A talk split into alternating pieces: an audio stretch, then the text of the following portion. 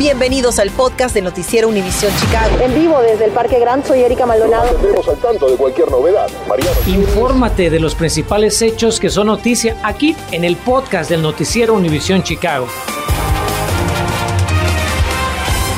¿Cómo le va? Muy buenas tardes. Vamos a comenzar este noticiero de este jueves con la nueva información que se sabe del tiroteo mortal en el estacionamiento de un centro comercial al noroeste de la ciudad. Y hasta el vecindario de Belmont Craig se dirigió nuestra compañera María Berreyesa justamente al Brickyard Mall. María, muy buenas tardes. Cuéntanos qué dicen las autoridades sobre la identidad de la víctima, sobre su trabajo y por qué asesinaron a esta mujer.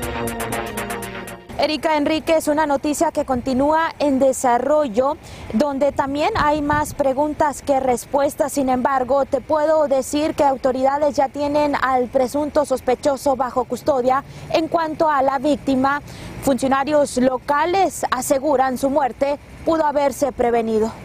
Tendido en el suelo y sufriendo múltiples heridas de bala, es como autoridades encontraron a Jennifer Hamilton, la víctima de 47 años de edad que asesinaron a tiros a plena luz del día. Ocurrió en este estacionamiento al noreste de Chicago, frente al centro comercial de Brickyard Mall, donde, según con la policía de Chicago, un hombre se acercó y comenzó a dispararle a la víctima. Aunque aún no identifican al sospechoso quien se entregó a las autoridades luego del tiroteo, funcionarios electos aseguran su muerte pudo prevenirse.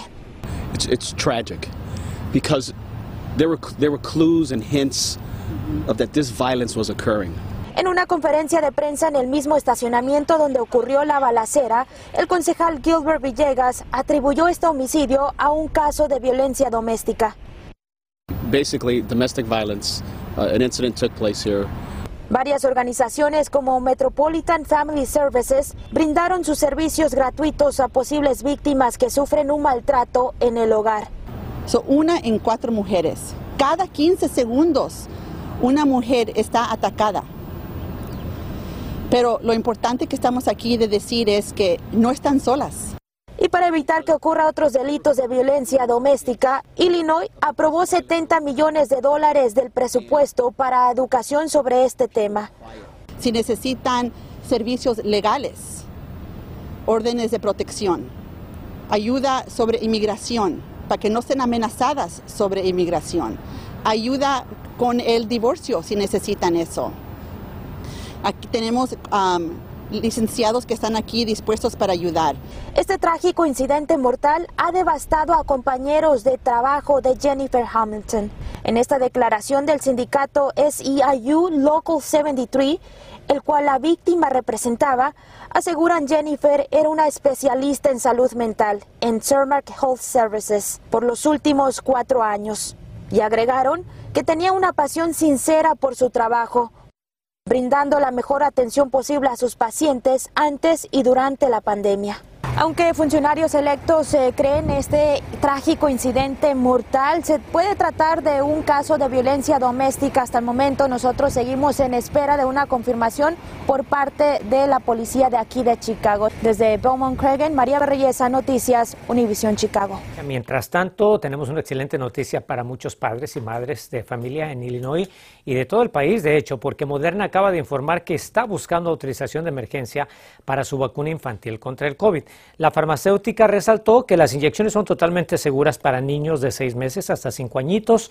Moderna dijo que según los resultados de un estudio clínico, las dos dosis infantiles ofrecen la misma protección comparado con adultos jóvenes.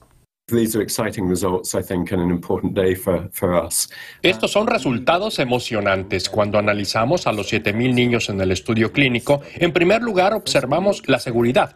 Como padre, como médico, eso es obviamente lo primero que queremos ver, particularmente en este grupo infantil. Lo que vimos es algo de dolor en el lugar de la inyección y un poco de fiebre. La seguridad fue muy tranquilizadora. Y la Administración de Fármacos y Alimentos dijo que va a revisar la solicitud de Moderna para esta vacuna infantil y va a convocar a su comité asesor para discutir los resultados de las pruebas clínicas. Y precisamente hoy el condado Cook celebra un importante paso en contra de la pandemia. Autoridades eh, pues ya han administrado un millón de dosis de vacunas contra el COVID.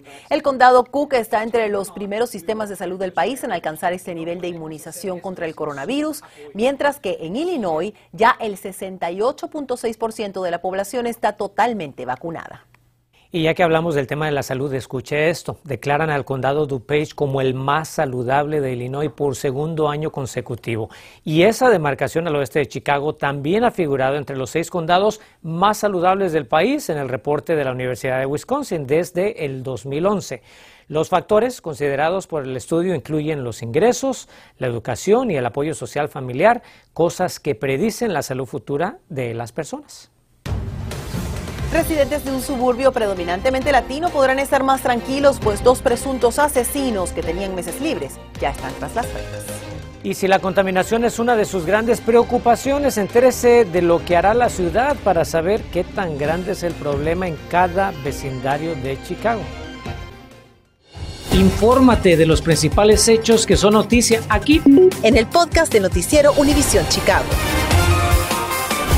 Nos da mucho gusto que continúe con nosotros. Nos vamos directo a Cícero, donde hoy los residentes podrán respirar un poquito más tranquilos, ya que anunciaron cargos y arrestos en relación a varios crímenes cometidos el año pasado. Mariano Gielis nos dice quiénes son las víctimas y también quiénes son los presuntos responsables que hoy están tras las rejas. Mariano, adelante. ¿Qué tal? ¿Cómo les va? Muy buenas tardes. El anuncio se realizó hace un par de horas nada más, a pasos de aquí, en la municipalidad de Cícero. La policía local y la estatal anunciaron el final de una investigación que ha dejado por ahora a dos jóvenes tras las rejas acusados de asesinato en primer grado.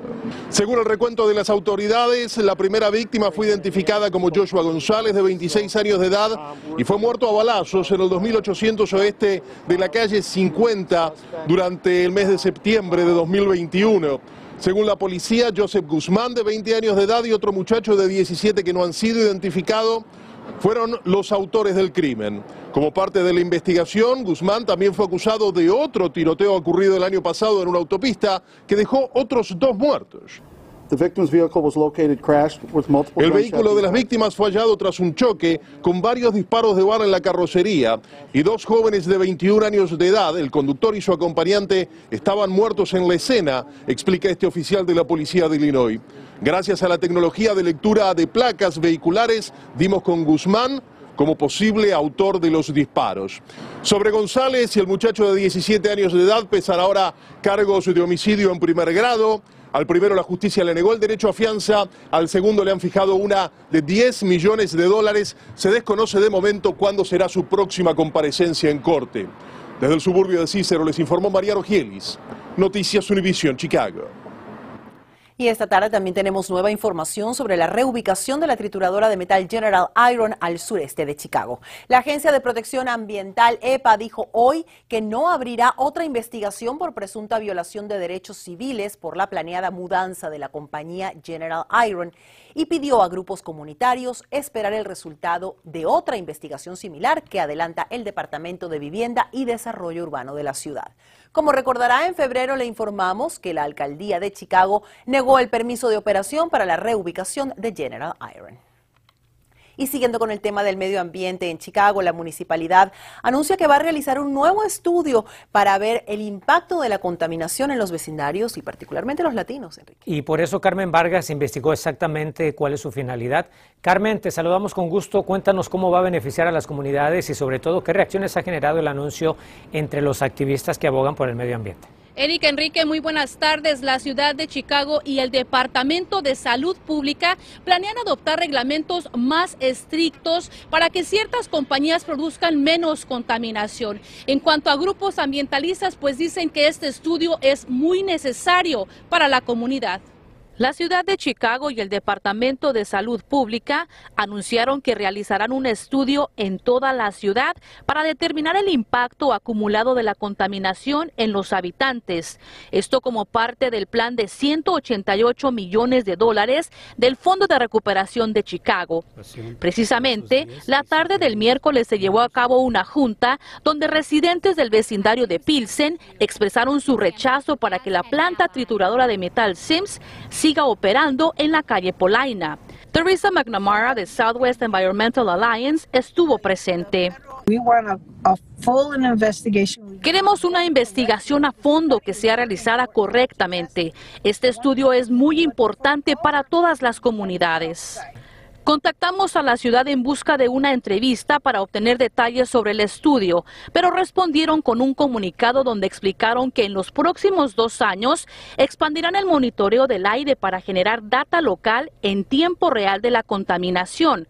Harán cumplir las normas y reglamentos, incluyendo multas y sanciones a empresas contaminantes, particularmente en comunidades vulnerables. Incrementarán las oportunidades para que la comunidad participe los procesos de permisos de instalaciones con gran potencial de contaminar requerirán que ciertos tipos de negocios nuevos y expansiones completen una evaluación de impacto de la calidad del aire antes de recibir la aprobación de zonificación y adoptarán normas y reglamentos más estrictos para las instalaciones de reciclaje, instalaciones de trituración de rocas e instalaciones de desechos para que generen menos contaminación.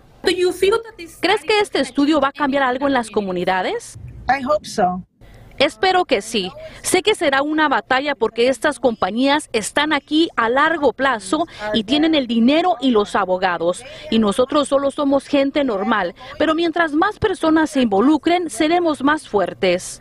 La ciudad añadió que durante el verano estarán llevando a cabo talleres para que las personas que viven en áreas contaminadas puedan aprender sobre el impacto acumulado de la contaminación. El anuncio llega después que por años comunidades en Pilsen, La Villita y McKinley Park han sufrido de problemas de contaminación. Hay instalaciones que no han sido inspeccionadas en 10 años. Quiero ver que estas compañías se responsabilicen. Tenemos muchos niños que sufren de asma, muchos casos de enfermedades del pulmón, niños con defectos de nacimiento y esto no está bien. Finalizó. Y bien, la ciudad expresó que planea finalizar con este estudio en el año 2023. Si usted desea saber qué tanta contaminación hay en el área donde vive, escanee el código QR que está apareciendo en su pantalla y podrá encontrar una guía de recursos. Estamos reportando en vivo desde el centro de la ciudad. Carmen Vargas, Noticias, Univisión, Chicago. Eso sí, le cuento que no importa el tiempo para que en vecindarios del noroeste de Chicago los delincuentes sigan tras los convertidores catalíticos. Hasta el momento aún no hay arrestos tras una serie de robos de estos costosos componentes vehiculares en los vecindarios de Hermosa, Logan Square, Belmont Gardens y también en Kelvin Park. A la fecha se reportan seis de este tipo de delitos en esa área y bueno, las autoridades le piden reportar cualquier actividad sospechosa llamando al 911. ¿Qué le parecería que le dieran un alivio en su factura de electricidad? Bueno, ya le vamos a contar cuánto menos estaría pagando y a partir de cuándo. Continuamos con el podcast del noticiero Univisión Chicago. A ver, si usted es usuario del siguiente proveedor de energía eléctrica, ponga mucha atención. Comed anunció que sus clientes van a recibir un crédito de unos 20 dólares por mes a partir de junio. Estos fondos son un dividendo inesperado del rescate financiado por Illinois de tres plantas de energía nuclear que estaban en dificultades el otoño pasado. El crédito que va a aparecer en las facturas de Comet le ahorrará a cada cliente unos 237 dólares durante todo un año, nada más. Definitivamente muy buenas, pero muy buenas noticias. Y para concluir esta tarde, muchos de ustedes nos han llamado a nuestra sala de redacción para preguntar sobre la distribución de las tarjetas de gasolina y el transporte público en la ciudad de Chicago. Bueno, queremos pedirle que utilice el código en pantalla para ir directamente al artículo que les hemos preparado con los detalles para solicitar este beneficio, incluidos lo que califican para esos requisitos. No tenemos el código disponible, pero por supuesto puede visitar nuestra aplicación y allí le vamos a tener toda esa información. Gracias por escuchar el podcast del noticiero Univisión Chicago. Puedes descubrir otros podcasts de Univisión en la aplicación de Euforia o en univision.com diagonal podcast.